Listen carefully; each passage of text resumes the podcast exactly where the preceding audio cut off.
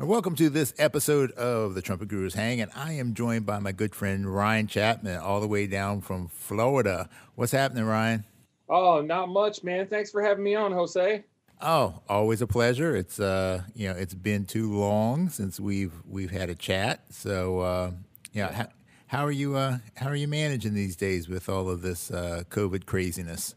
Well, actually, I'm doing pretty good. I wound up I wound up getting offered a job right when all this stuff happened teaching. And uh, so basically the the offer was just too good to refuse. And I'm teaching in person outside by a beautiful lake. And it's uh, you know, everything's good, man. I've been super busy.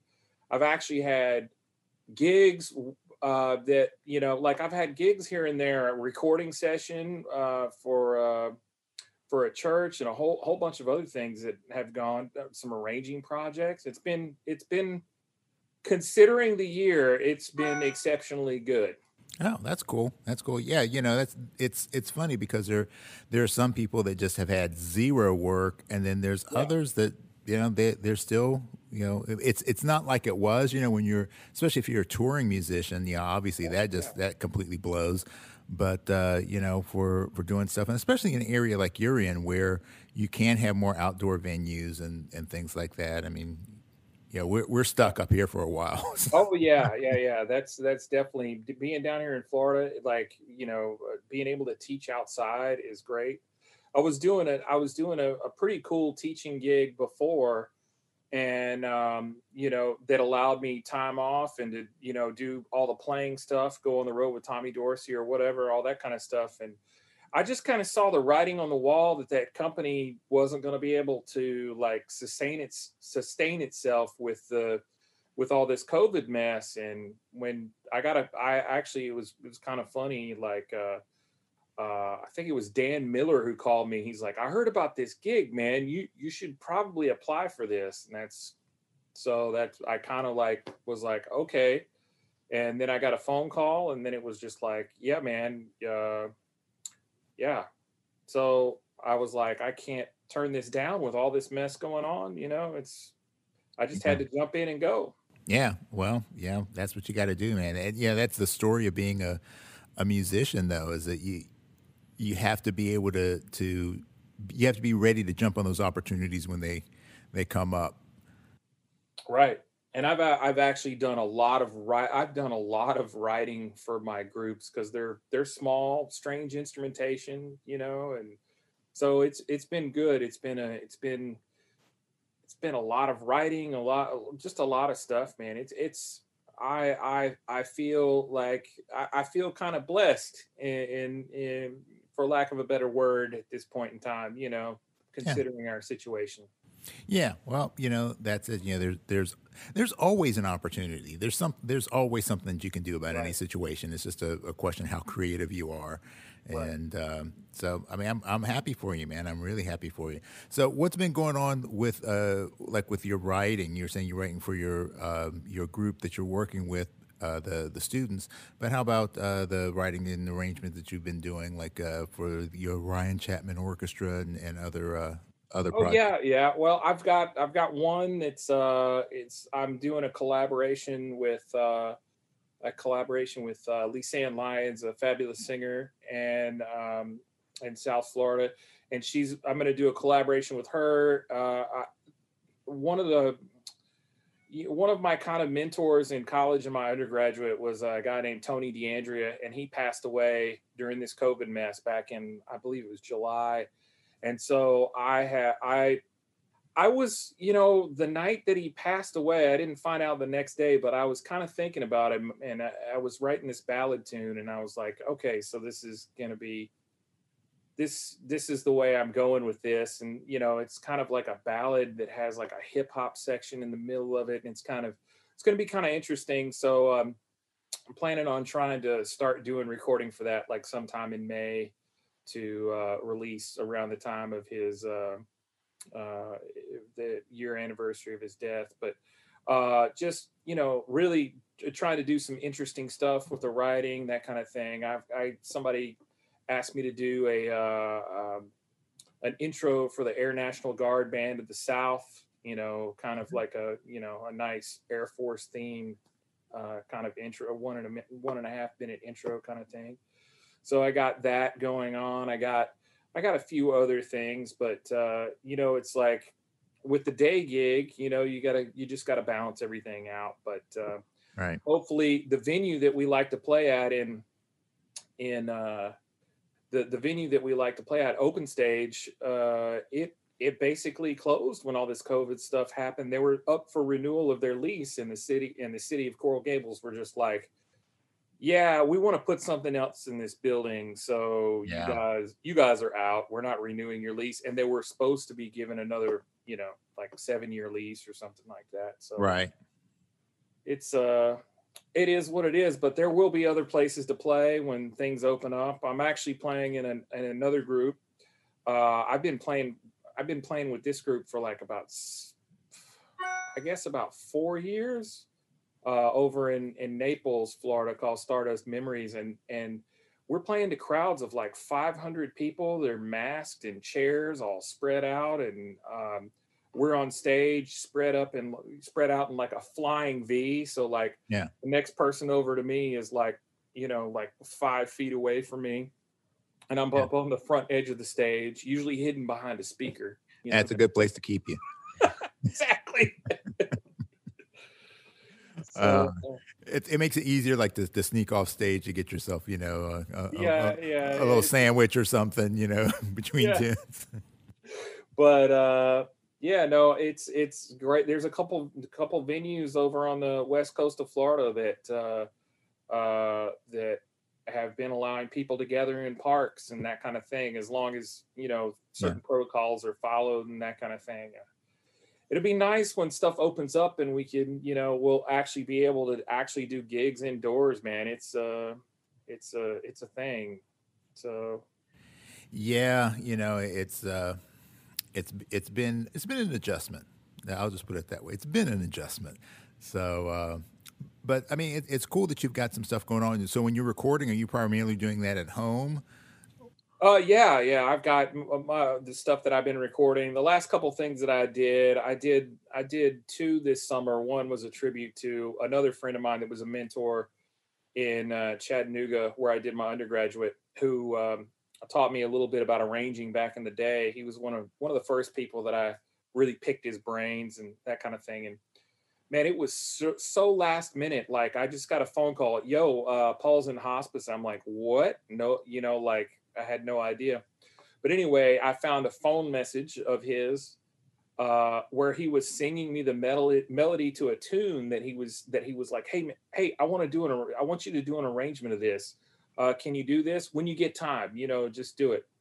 And you know, so I was like, I was like, sure, I can, but I'm like super busy right now. And then you know, it was from the the e- the the message was from like three years previous, and I just Mm. never got around to doing it. And Yeah. so I kind of did that and uh, did did the recording and the producing of all the stuff, and I did one based on uh, one, uh, one based on uh, Bach um, called "The Count Behind." Uh, you know, Bach's toccata and fugue was the uh, you know four. There were about seven notes from the beginning of that that were the the basis for for the whole uh, composition, and um, and it all came about I actually did a cruise ship gig, uh, and we had this old Polish band leader that counted the tune off like literally a swing tune would count the swing tune off like this: a one, a two, a one, two, three, four. You know, like the count from from the mu- from Right. Sesame Street. Right.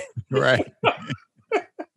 and uh, so that was that was kind of an interesting writing thing because uh, I started writing that when I got on the ship, and then a couple a couple weeks later, I, I finished it up, and I was like, yeah, this is this is actually kind of cool. And I wrote it with strings, and so I had some friends from that uh, I went to school with at the University of Miami, and played strings on it, and uh, I think it came out great. But um, yeah, it's fun. I love writing. I I I'm trying to do more of it. You know. Yeah. Yeah. So.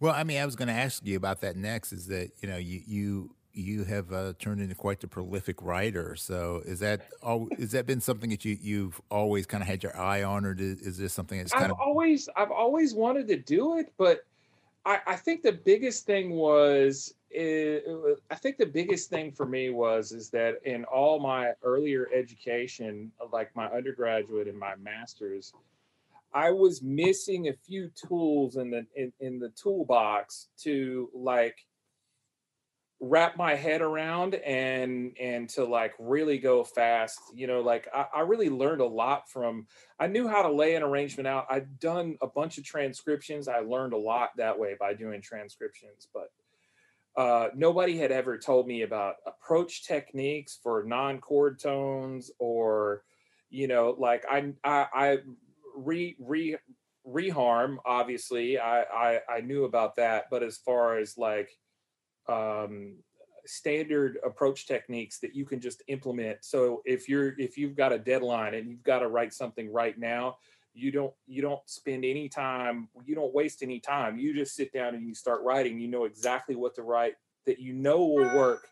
It may right. not be it may not it might, it might may not be groundbreaking writing, but you can sit down and you can just pump something out. Right. So uh, at the University of Miami, studying with Gary Lindsay and also Whit Sidener, man, it was just really eye opening to me. It's like, I wish I had learned this stuff, you know, 15, 20 years ago. I probably would have written a whole, a whole lot more stuff by now, you know, but it is what it is. You know, you got to be, you got to be in the right place in the right time. And you're, you have to be, you know, I feel like you have to be in a certain place to really take knowledge of something that you want, you want to know, or that you need to know. Yeah. Yeah, and then it's also then developing those frames of reference. You know, being able to to have things to connect it to, to so it eventually makes sense to you. So, oh, right. Yeah. So that I mean that's that's really cool. I mean, it, it sounds like to me that um, Miami had uh, uh, like going to the University of Miami was was really sort of a pivotal moment for you in terms of your development as a musician. Right. It it really it really was just. Um, there's stuff that I dabbled in as far as like chord voicing and stuff like that that that my friend Paul Lohorn had taught me, but it didn't come full circle and make sense until you. I'm here. Okay. Uh, uh, it come come full circle, you know, like w- when Whit Sidener sits down and says, "Okay, so I'm going to teach you how to use grips." And you're going to be able to play these five songs at the end of the semester. You'll you'll be able to play the melody and do that. And I'm like, really? Okay. So he starts teaching me, and but it was you know I I got to take private lessons with Whit, so you know he would talk about his life, he would talk about all sorts of things, and but really like the information you would walk in there and sit down and play piano for him, and he would tell you all these different things and you walk out of the room and you're just like I got to go to a practice room right now and just start practicing what he taught me because if I don't, I'm going to forget it because it was right. so much information that it was just, you know, like your brain just. yeah, yeah, yeah. Uh, I've had those moments for sure. Uh, so yeah, actually, I, I want, did want to talk about um, about University of Miami. Um, so not everybody knows that you're you know you're actually Doctor Chapman, Doctor yeah. Chapman. Yes. So, um, and you're I was really fascinated by your uh, dissertation. Oh yes, the dissertation. The dissertation. Uh, so is that something that you talk about a lot? Like you know, people bring this one up to you a lot. Um, every once in a while, I get it. Every once in a while, I get a phone call or get an email of like, "Hey, I'm like really studying this. You know, like like I'm working on doing a paper about this. Can I talk to talk to you about your paper? Because I feel like this is a topic not very many people, you know, touch on." And I'm I'm like, "Sure, yeah, sure." And and like with uh with singers, I have this dis- I have the discussion with singers. You know, like they're they're like, "Oh, you did your paper on that? Whoa."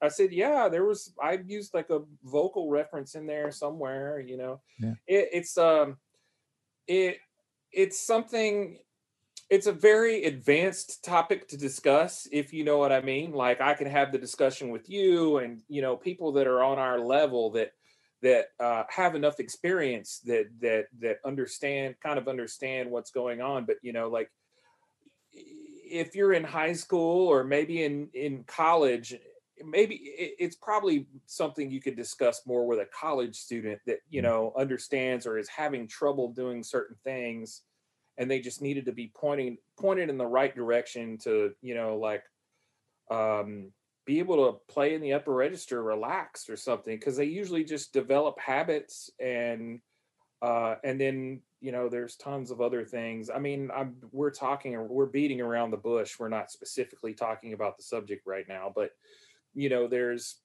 you know the the the excess tension isometric tension in your body and being a trumpet player is is something that's not generally addressed you know and a lot of it manifests for some people at their glottis and their throat so well, so for those of you who are not familiar, and there will be a link in the show notes for this. So if you want to uh, spend a, a, an enjoyable and relaxing um, 45 minutes or so uh, reading. You know, if you've eaten too many nachos and you need to spend some time in, in the uh, porcelain library, uh, you can take this along with you. It's a strategy for proper utilization of the glottis and implications of improper use in trumpet performance. Uh, it, it is uh, a bestseller.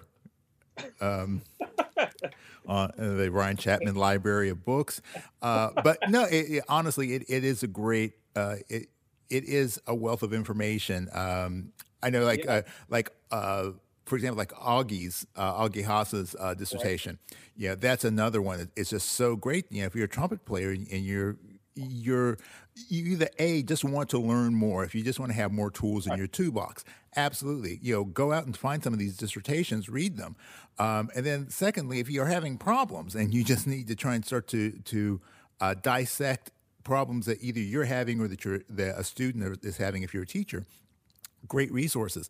But uh, i really liked your approach uh, to that. Um, i mean just the topic itself because you know, as you, you were pointing out that you know we, we have all these these ways of explaining things and they don't really explain them fully. So the idea like okay we'll relax your throat.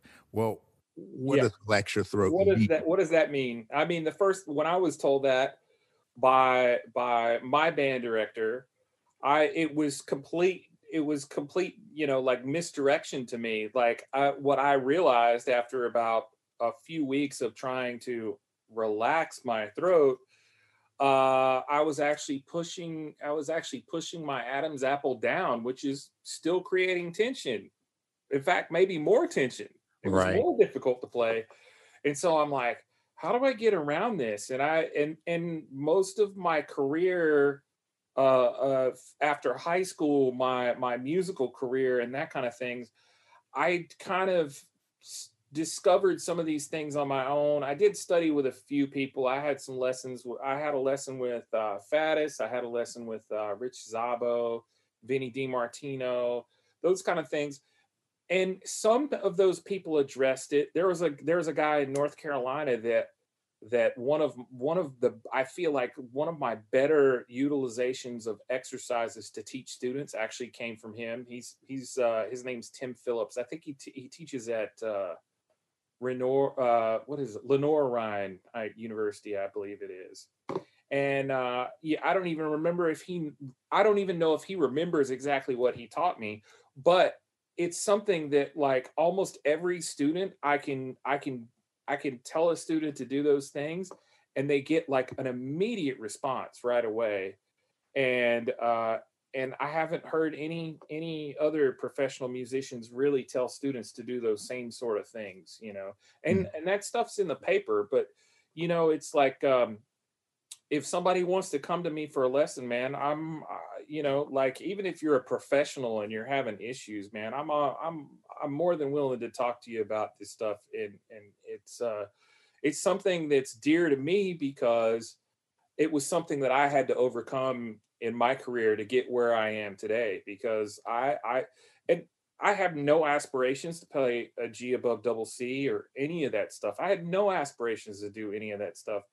But because I figured this out that led to me figuring out some other stuff and it just started happening you know, but I know the road that I took to get there and I can direct people in that direction because I had to figure it out. It's not just like I everything that I everything that I have, I've had to work for to get. I did it, none of it came natural to me.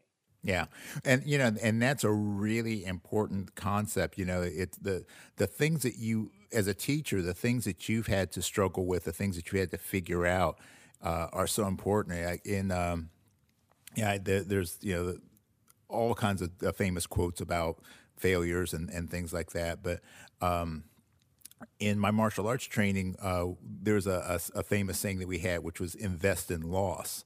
Which you know the whole idea was every time you do something, you know when you when you fail at it, when when you lose, there's a lesson to be learned in it, and so you invest in it. You you you never want to be that person who's gone undefeated, because that means that you've really never learned anything. Right, so, right.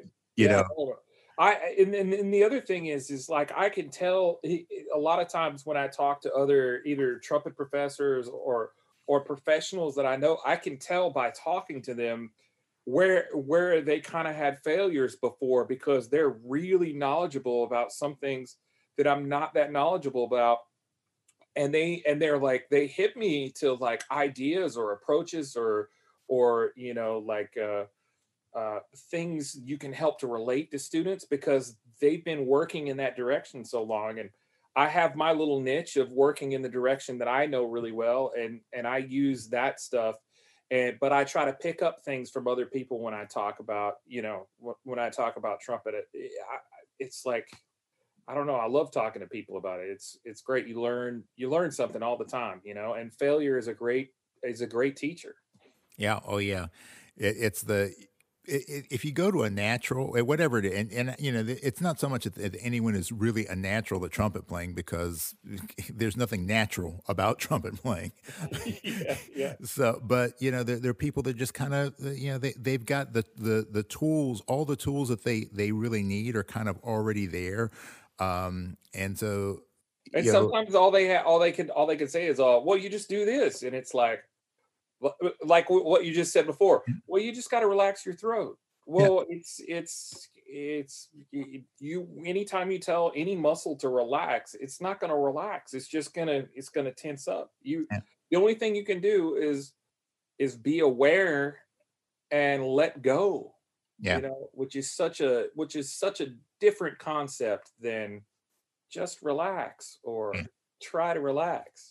Yeah, well, it's it's because there's there's the the physiological component and then there's a psychological component, and uh, you know, if if you, it's not saying that you have to have a degree in, in kinesiology to understand how to play trumpet, uh, but understanding biomechanics certainly helps in the problem solving yeah aspect. Oh, yeah. So like when you say relax, well, how do you relax a muscle? Well, like you were saying earlier, when you our tendency is to think about doing the opposite, which is then tensing another muscle. Another muscle.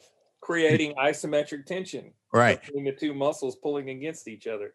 So, you know, the the, the relaxation is just it it's it's passive as opposed to active. I mean, I, I always tell people it's much easier to, to, train someone to become stronger than it is to become more flexible because flexibility right. is about letting go.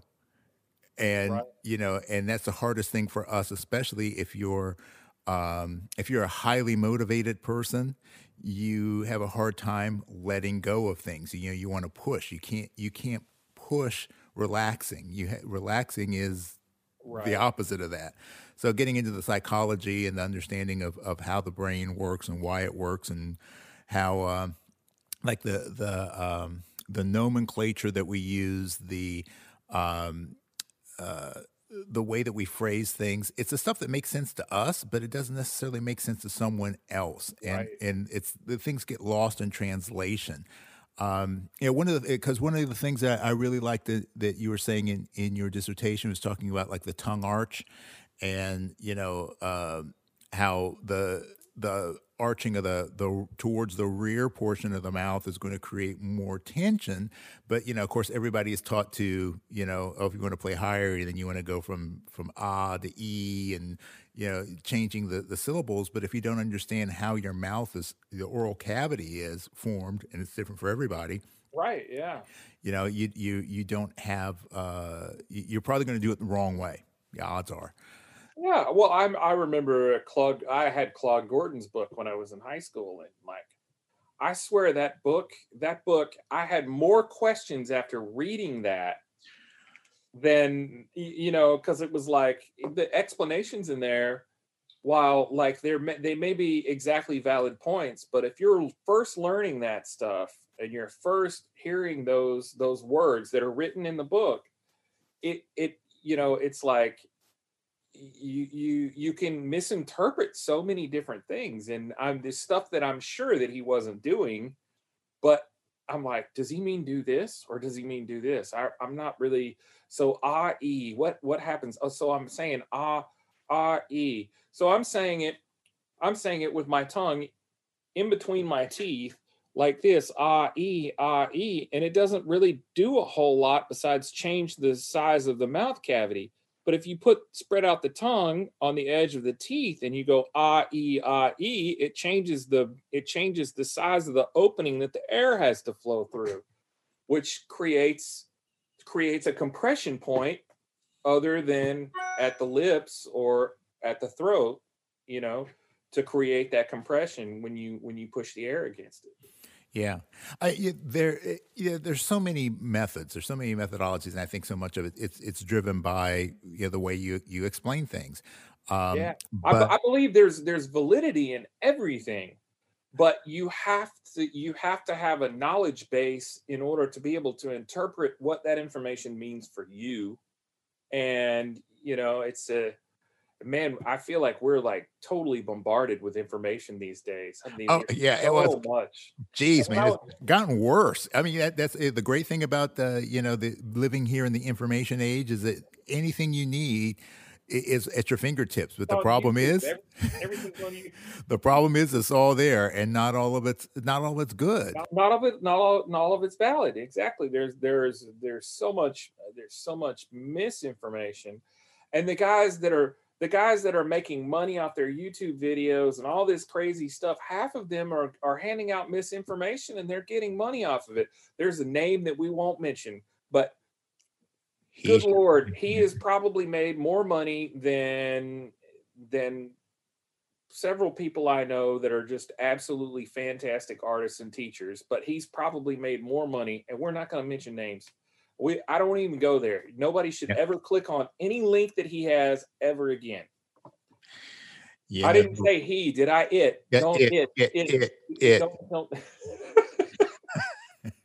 uh, I I know who you're talking about, but uh, yeah, I mean that that's the thing. It's the it, it's always looking at the end result, you know, because that that that that's where the proof is. But there's also that there's a level of okay, there there's some fundamental truths in how you have to approach things, and that's. Um, I don't know if uh, the I, I always get confused whether it's first level or first order thinking, but it's it's boiling things down to the most fundamental premise, and you get to that, and then everything else is based off of that premise. And right. uh, you know, so when you're trying to solve a problem, you go down to that one just fundamental and then say, okay, now now I can start thinking about more creative ways of, of working with the situation as opposed to dealing with right. the, the circumstances because yeah. Uh, well, boiling it down to its whatever whatever you're working on, boiling it down to its most fundamental, like uh mo- most fundamental, like what is my problem? Why can't I play this? And a lot of times, uh, a lot of times it has to do with isometric tension I mean, when you're a trumpet player, it's like as soon as I'm like trying to play something that I think something's difficult and I'm trying to play it, and I'm just like, ah, I, and, and I'm just getting, I'm just getting mad about it. And then I step back and I'm like, well, my fundamental problem, oh, well, I'm getting tense. I'm like, uh, stuff's happening here, you know, like I'm like, I'm not playing like my usual self. Mm-hmm. So it's like you have to think about getting yourself back to that fundamental, that one thought that you want to be, you know, that one, the one basic goal you want to be, you want to be relaxed in in in how you play.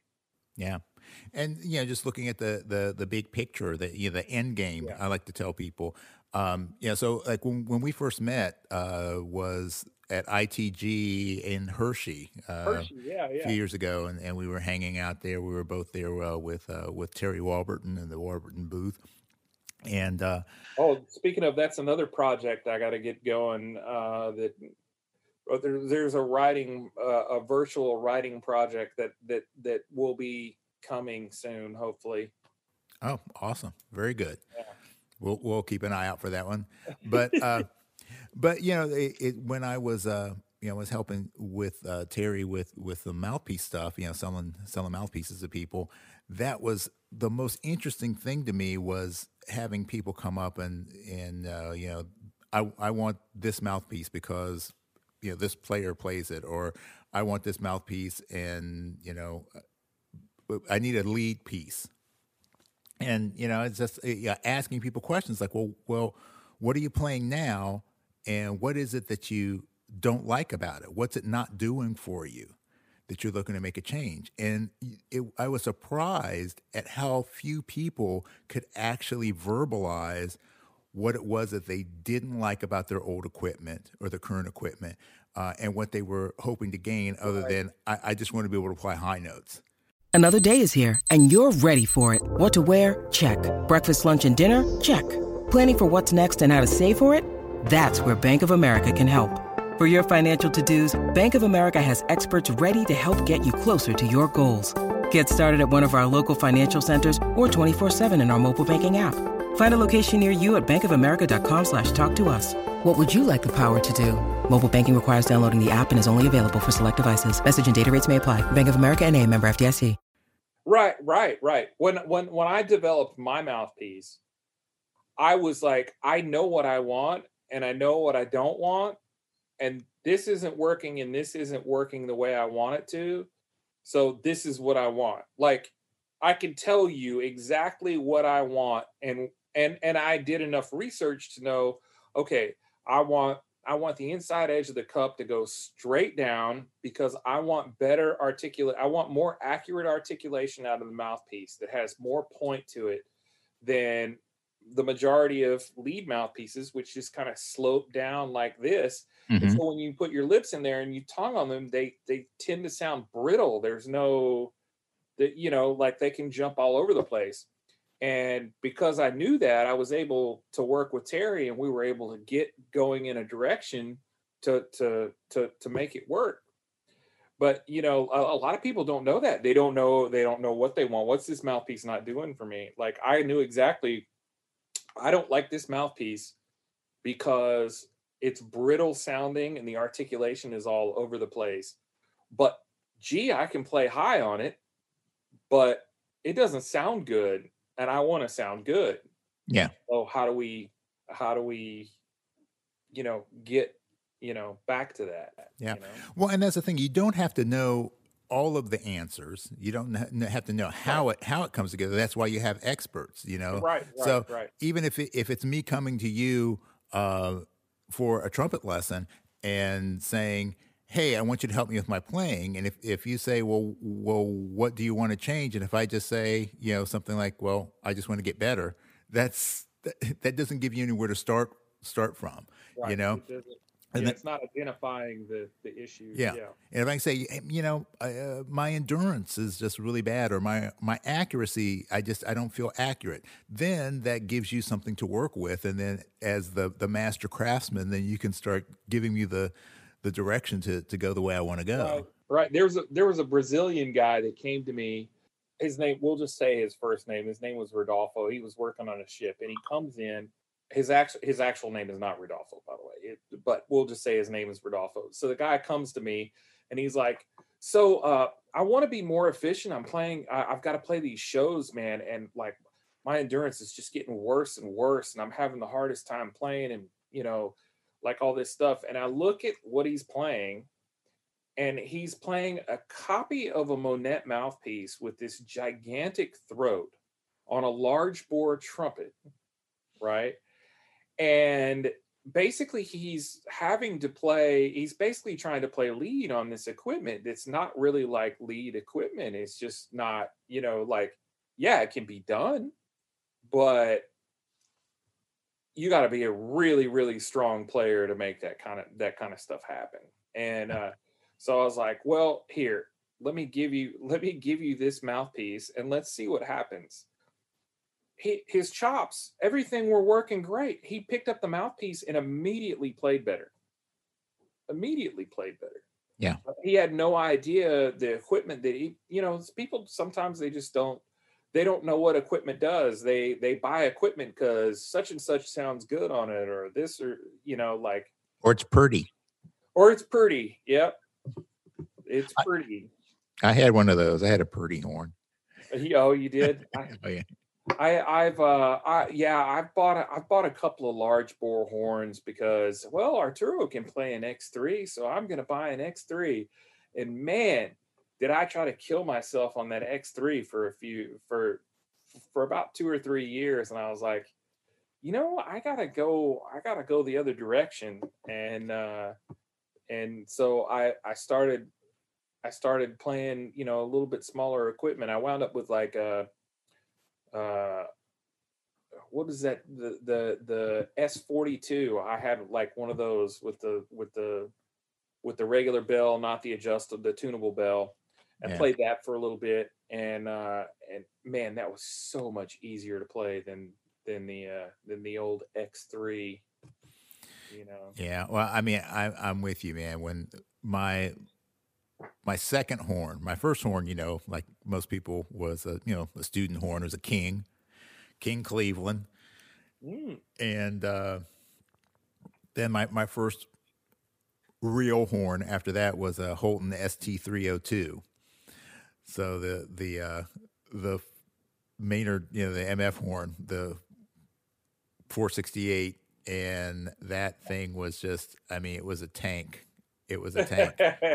and then my next horn was a large bore. I, I've, I, yeah, I've, I've played large bores for. I, I, I actually, you know, like it. There are. I feel like there are large bores that are balanced really well, and they play really well, and you can play efficient on them. And then there's large bores yeah, that are just horribly inefficient. There's oh, nothing. Oh, yeah. there's nothing to blow up up front. It's just like you're blowing into a barrel. It's so big. yeah, yeah, and that and that was it. I mean, I you know, and, and for the longest time, I was like, okay, well, I can only play large bore horns, but it was it was not that it was a large bore. It was just the way it was balanced. You know, the the the two horns that I had, the the second horn was a Callet. Uh, and that that all I mean that still plays great. It's it, it's a it's a great horn. It's one of the it's one it's one of his New York. It's one wasn't one of the, the more Well, man, it's it's hilarious. Like some of those Callet horns play great, and some of them don't play so great. They're Yeah. they're like a yeah, they're they're all over the place. all over the place, man. Yeah. But I remember the first time I tried to play uh, Z, and man, Oh yeah, the first time I played the Z, I was like, "What is this? I I I, I can't play this. What is this?" Yeah, it, took me like about uh, at a, uh, my horn was getting repaired, and I borrowed a friend's horn, and his spare horn happened to be a Z, and it was like, oh my god! But after about three months of playing on that thing, I finally figured it out, and it's like, oh wow, this is actually easier to play. So much easier. Yeah, and, and it's it's funny. I was playing uh when I got mine, I was working on a ship. I think I think I was on this celebration, and uh and we met up with a guy that was on another ship that had a that had a 6310Z, and he was willing to sell it for 900 bucks. And this buddy of mine that was in the orchestra set up a meeting, and we went down to Carlos and Charlie's on the pier and met up with these cats from the other ship. And he's like, Here, I'll let you try it out for two weeks, and you know, like you can pay me, you know, in two weeks. And I'm like, Okay, sounds fair. So they let me take the horn. The other guy that was on the ship, this no, that wasn't on the Jubilee. That was on the uh or the uh, celebration. It was on the Jubilee because I remember the other guy now. The other guy, he had a um Severinsen and Akright trumpet that he let the other guy take. And uh so I started playing it and I was like, oh man, I don't know what's going on. I don't know if I could do this. Two weeks later, it took it took me about two weeks of playing, you know, playing shows every day with it. But I was like, oh wow, this is there is really something to this. It's it just it was so much easier, so much less work. And uh I wound up uh I wound up I think when I was in college, I had this uh get was it no, it was a Holton uh, Canadian brass trumpet that was like large bore. Mm-hmm. And but in the upper register, like D was super flat. Like there was like all kinds of weird stuff. But I took it out to the next ship and I was like, well, I can play really loud. And the pit on ships is like super loud. So I was like, oh, I can play really loud on this. This is cool. I played that for a while. And then it got it got damaged. And then uh and then I had to go back to my 6310Z and I'm and I was just like, why was I why was I even trying to play that other horn? Like like I don't need to play that loud. This is so much easier. It's just it's in tune. It's right in the box. You don't have to fight the intonation of the horn. You know. Yeah. So really, really interesting. You know. Yeah, and I, I think that's kind of the the key. It's that it's the mental shift that you have to go through when you're when you're trying to dial in and become more efficient with the playing because we've developed all these bad habits uh, to compensate for either uh, improper mechanics that we that we've developed over the years, or to fight the inadequacies of the equipment that we're using. And then when you finally get something that's that's tuned in, that's designed, it's almost like driving a Ferrari. You know, it's it's so finely tuned. You don't need to steer it like you're driving a yeah, yeah. You don't know you don't know what to do with it because you're trying to drive it like your your Honda. It's Yeah. it- yeah. Yeah, so it, it it takes a little bit of of getting getting used to the fact that you don't have to fight as much, but it becomes a fight in another way. You start it's the isometric tension, but it's the it's the isometric isometric tension up here. You know, Right. it's it's the well, I can't I can't I can't push it, so I have to, you know, I, I have to hold it back a little bit. So in- instead of not putting your foot uh, this is what I was would tell my I would tell my students like th- there are two ways you can slow down. You can either slow down by putting your foot on the brake, which is tension, or just take your foot off the gas. That's just Oh, that's that's a good analogy right there. I like it. And so most of us, you know, that's what we do. It's like when, when we need to to slow down, slow our roll. It's you know we want to just put our foot on the brake. Right. So, uh, well, actually, speaking of gear, we're going we're going to do something. I, I have a uh, a new new segment to the podcast, and it's called Gear Up, and we're just going to actually talk about gear a little bit. I you know I love talking gear, but I I don't want to be one of those guys that you know wants to just spend forty five minutes talking about you know what mouthpiece and horn you Right. you endorse and so like blah blah blah. But you know anyway, but we are going to talk gear. So uh, right now, uh, what is your current go-to setup? Well, my current go-to setup is a Frankenhorn, and it's a it's a one S Bell Colicchio and a tin uh, a tin Colicchio lead pipe on an old, I say old, '90s 6310Z. I think it's late '90s. I'm not sure. 6310Z. I can't remember exactly when those came out, but I, I want to say it was earlier, maybe it might be like early 2000. But um, yeah, so 6310Z uh, uh, valve section and tuning slide on a, 10, a Colicchio 10 pipe that is cut at 0.338 and uh, that's the opening size. Uh, typically, Colicchio 10 pipes are uh, are cut at 0.339, I believe it is for for 10, and this Mhm. is like one thousandths of an inch smaller or whatever. Um, and you know, unfortunately, John Duda passed away recently. May he rest in peace. Uh, but uh, yeah, and I, I I have a couple other I have a couple other uh, parts that I have, but that's what I'm playing on as far as a trumpet. And then I'm playing on Terry Warburton, Ryan Chapman model top with a New York back bore with a 30 throat on both. Um, just, you know, like uh, I've tweaked the back part of the of the top just a little bit with uh I mean like minutely with a with a tapered reamer just to shore up the connection in the middle but you know otherwise that's basically it Yeah, Yeah. Um, I, I have a different piece for for piccolo trumpet. I have I have a different model piece for that, and but it's yeah, I play a, a P54 Butler Geyer, and what else? I'm playing an Adams F1 um, for uh, Rose Brass for other stuff with Warburton, uh, my custom model mouthpiece for Mhm. for Warburton. Yeah. Well, it sounds like you you, like to have a nice uh, efficient setup. Uh, you, like the you like your resistance up front. Yeah, up front, definitely for me is up front. Yeah. Yeah, cool, cool, cool. So with uh and that, that's that's interesting with the Frankenhorn because I you know I know a lot of guys that, that have done that and actually I kind of uh, have done that a few times myself and it's it's trying to find the right match. Um, Yeah.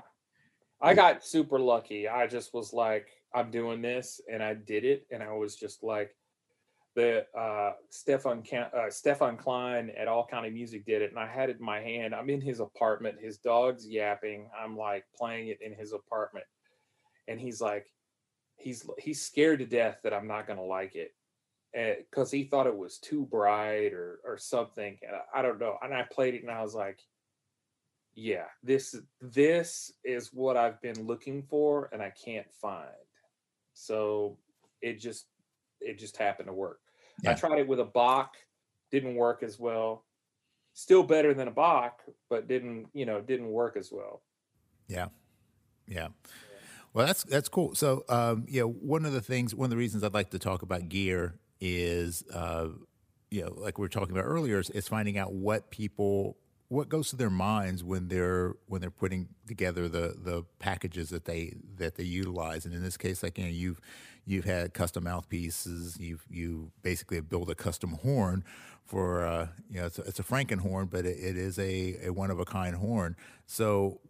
Um, what what kind of thought process did you go through as you were you, you explained it with the mouthpiece a little bit, but with the horn, Oh, with the with the horn. So this is this is basically Yeah, I mean, like I spent a lot of time while I was at Miami. Um, uh, Larry Larry Lapin retired, who was a really long time. He'd been in the vocal department for a really long time. Basically, built the program up there. He retired, and Steve Reid's wife Kate came and interviewed for the job at the University of Miami. So when he came and uh, when she came, she got the job and they moved to town. Steve Reid and I used to hang out like once every couple weeks, and we would sit there and talk shop and play trumpets. And he played a Colicchio 1S10, and uh, so I started picking his brain about equipment. Why did you do this? Blah blah blah. And he was telling me, well, John Duda is like a genius. He's doing all these kinds of things. Like this horn was made custom for me. He goes, This is my backup horn. This horn wasn't adjusted for me, but I got it as a backup in case anything happened to this one. But this one, you know, this this is this is the one. This plays great. So I played his horn. I was like, man, this is so much easier to play than what I, you know, than than even, you know, I was playing at the time I was playing the 80 8310 Bobby Z, Bobby Shew Z and uh, it played it played so much better than that. You, there's a there's a thing with Yamaha trumpets, and uh, I think this is maybe something that Wayne really likes about it. I haven't had this discussion with Wayne. I don't think I've had this discussion with uh, Frank Green, but I don't think I've had it with Wayne. But I, I I have a feeling that Wayne likes the instrument for this reason. It's it's almost like the bell on Yamaha trumpets is like a compressor. It's like it allows you to play the instrument to a certain point and you don't get any more you don't get anything more out of it. You can put 10% more energy into it and you don't get any more volume out of it. It stays there. It's Hmm. just it's like a compressor. It doesn't let you go past a certain point right? and um so the the yamaha 8310z that's what i feel like Benges for example Benges are kind of like the colicchios if you get if you're at the edge and you want to put more on something, say you're playing a double C at the end of something, and you just want to just really put all your energy into making that note just a little bit louder to cut over the band. The the Benge is going to let you do that. The the the Colicchio is going to let you do that. But the Yamaha is going to give you the same volume that you're at when it hits that point, no matter how much energy you put into it. Mm. And in some in some respects, you know, that's where that's you know, I mean, that's plenty loud enough. I mean, I don't even eh, it's it's plenty loud enough. Right. you know, Yeah. it really, Yeah. it Yeah, really is. Yeah. It- It really is. But there's something in my head that was like, well, if I get this horn, it doesn't. It's not like it has a compressor, so I I'm eh, I'm able to like it respond. I feel like the response is better on it. Right. Right. So first I got a lead pipe. I, I put the lead pipe on and I'm like, yeah. So the horn that the that I use, the the the donor horn, if you will, a friend of mine who was 93 passed away, and his family, his name was Charlie Higgins, his family uh, gave me two of his horns uh, at the funeral. And one of them was a Yamaha 6310Z. So I still have my old 6310Z. It's a great horn. The one that he had, though, there was just something off about it. It just didn't, I, you know, Yeah. Yeah. it was the bell was more like a compressor than than than the normal bell that I had on, on my other one. So I tried it, tried the lead pipe. The lead pipe by itself didn't work. So I ordered the I ordered the uh, 1S bell, put the 1S bell and the lead pipe on at the same time, and it was just like that's it. You know Yeah. what I mean? It's like it, it it and I've been playing that horn ever since and it it's been really it's I've tried to get away from it a little bit, but at the same time it it just works and it's not a whole lot of effort. Yeah, cool.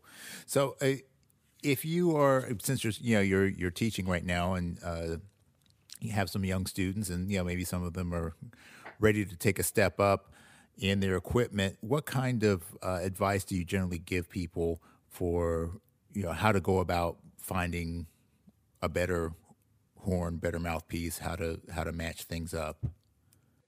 Well, I mean, I as a professional, I, I would say have a good solid idea, like we talked about before. Have a good solid idea of what the equipment you have right now is not doing for you, and you, what you want the equipment to do for you. And um, you know, it can be as simple as I want an instrument that plays more in tune. You know, it's it's like, and then of course you got students you got some students in some places that are that are like getting you know uh these some of these chinese horns like mendini or whatever and they're i mean like i don't know about you but i, I would be super tired at the end of a gig trying to play one of those Yeah. horns just because the intonation on those things is just Yeah. totally wonky but we but know what know what you want out of a out of out of the equipment that you're purchasing even if you're you know i mean i think that's the best advice no kind of have an idea and have an idea of what you want so that when you walk into a store i mean if you can walk into a store and and purchase an instrument you could tell somebody that knows about the equipment you know what you're looking to get out of the instrument you know Yeah. So. Cool. That's that's solid advice. All right. Well, we are going to uh, move into our final portion of the show, and this is um, brought to us by our good friends at Robinson's Remedies. It's the Robinson's Remedies Rapid Fire Round. Thank you, Kenny and Richard, for uh, creating such great products that keep your lips from falling off your face on those hard gigs. It's a you know part arnica, part super glue. No, no, I'm, I'm kidding. but uh, no, uh, but certainly I do thank uh, Kenny and, and Richard for supporting this show. And uh, so this is a series of questions, and I'm just going to throw them out. They're all over the place. All I need is your quickest answer to these. Are you ready? I don't know. uh, From you, I, I have no idea where this is going. This is this this is kind of scary. Uh, yeah, you, you should be scared. You should be scared. All right, here you go. First question. Who's right. who's the biggest influence on your life that's not a trumpet player? Oh, oh, just spot off. Probably, I don't know. I mean, there's so many. I don't know. Depends on for what, but I'll say, I'll say, um, probably my high school band director because he's the only reason that I chose to play trumpet. Okay, cool. So, All right. What's your favorite book?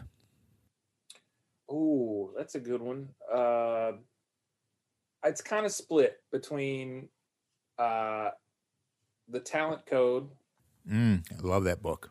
And uh, the Practice of Practice, Jonathan Harnum. Have you read Mm. that one? I have not. I'll have to add that to my list. Yeah, yeah, that, that's a good one. I, I like the combination of both. There's so much good information in there that most people never talk about. Okay, well, I will. May I put a link to the uh, to that book in the show notes as well because uh, I'm all about good books. All right, what's the worst movie you've ever seen? the worst movie I've ever seen. Dolomite? you, you, you're gonna diss Dolomite.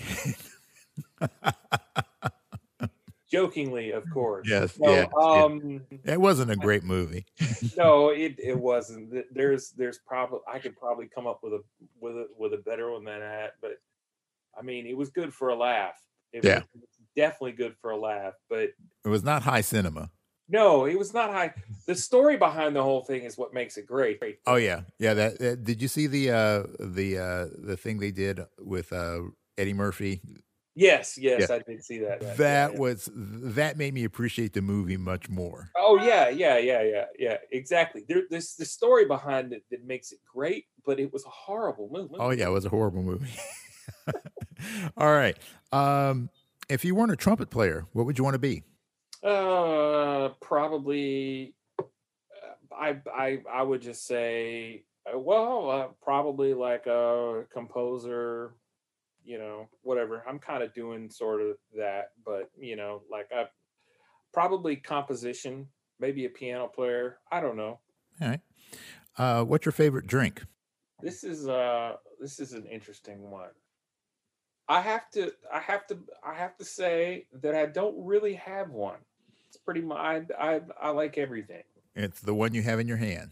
Yeah, exactly. The, the one that, the one that somebody bought for you is your favorite one. yeah. Yeah, spoken like a true trumpet player there. Um, all right, you can have a dinner party. You can have this, this wonderful dinner party, and you can invite any three people in the world, any three people to come to your dinner party, spend an evening with you. Who would they be? Oh god, here here we go with that. That's interesting. Probably um it would be interesting to see Steve Reid, Jon Faddis, and uh Doc Severinsen in the same room talking to each other. That would that would be interesting. Yeah, that that I would want the tape recordings of that. All right, now same uh, same scenario. Same it's another dinner party. Three additional people, but they can be anyone from history. So anyone who is no longer with us. Nobody that's oh some somebody that, that well obviously Maynard Ferguson. Uh probably um Tommy Dorsey. Man, this is a tough one. Um Bud Herseth. Okay, good ones. All right, lacquer plated or raw? Uh definitely raw. We're talking about trumpets, right? Yeah, yeah. Well, you know, whatever, whatever floats your boat. Uh, what's your favorite quote? Not my tempo. Not my tempo. Yeah, from from the movie Whiplash. Oh, okay. you know, I, I have still not I seen that movie. that one. I I use that one a lot. Not my tempo. Uh, what is your greatest fear? At this particular point in time, probably uh probably dealing with it with a particular parent. yes. Okay. a student a student's parent. Yeah. Yeah. Okay. That's probably that's probably my biggest fear right now. All right. okay. Um, you can be granted one superpower. what would it be? Oh man, these this is man, I'm horrible at answering these questions. Let's see, one superpower, what would it be? Altering time. Mm. Thought it was going to be to be able to eat as many chicken wings as you possibly could. no, no, no. Altering time would be a would be a good superpower, I think. Yeah. Okay. Um, what aspect of trumpet playing do you think is the most overrated? Meaning, how how do you mean overrated? I think that, people put more more emphasis or more importance on it than it particularly warrants. Uh, probably high notes. Even though even though that's that's what I do, it's probably you know the most important things to me are are are musicianship and you know it's not it's not about high notes. If you if you have a good sound and you play musically and make make make music play beautifully that to me is like way more important than playing high notes. But I, I don't know. I think people, but you know, it's been an important part of my life. yeah, yeah it, it's paid the bills for you. Yeah, yeah, exactly. Um, uh, what do you think the most underrated aspect of trumpet playing is? Uh, uh what do you mean by underrated? How how are we talking here? Like that, uh, that uh, you know, it, it's not emphasized enough that people don't don't look at that and go, you know, hey, I, I, I think playing musically. Mm-hmm honestly, that that that playing musically is is is probably underrated, but that is the most important thing to me. Right, right. Gotcha. All right. Uh, speaking of your ability to manipulate time, you can go back in time and give yourself one piece of advice about music. What would it be? Spend more time with a metronome earlier in in in my career, and really uh, really no matter no matter how difficult something is time is more important than everything else. Mm, okay. And uh, while you're back there you're going to give yourself one piece of advice about life. Do the best you can and don't take anything for granted. All right. Final question. What do you want your legacy to be? I would have to say hopefully my legacy will be probably people that I've influenced or taught, you know, that that maybe that that the the friendships that I've had uh with people and um the impact that I have on students will be my legacy more than anything I would think. That would that would be what I would want it to be as well. Awesome. All right. Well, Ryan, thanks for taking time out of your busy day to hang with me for a bit. And uh, I'm just sorry we couldn't do this uh, like we did the last time, uh, sitting there uh, at that all-you-can-eat buffet with wings and wings, pizza yeah. and, and, and some cold ones. But uh, you know, those days will be back soon, soon enough. I, I, I'm looking forward to it. Yeah, so uh, hopefully I can get down to uh, to Miami at some point and and uh, hang with you guys down there a little bit with the fun and the sun. So yeah, man, absolutely, anytime, brother. You're always welcome. All right. Well, I really thank you. Uh, this was very insightful, and you know, make sure you check out the links at the in the show notes uh, if you want to know more about Ryan's um, not only his dissertation but the projects he has going on, and you know, certainly take a, a, read of that dissertation because I think there's some really impactful uh, information in terms of uh, the mechanics of playing and some great exercises in there as well. So uh, I, I, think it's a, a, good tool for, for any trumpet player to have at it. So once again, thank you very much, Dr. Chapman, and thank you for joining us. And as always, peace and slide grease. We out.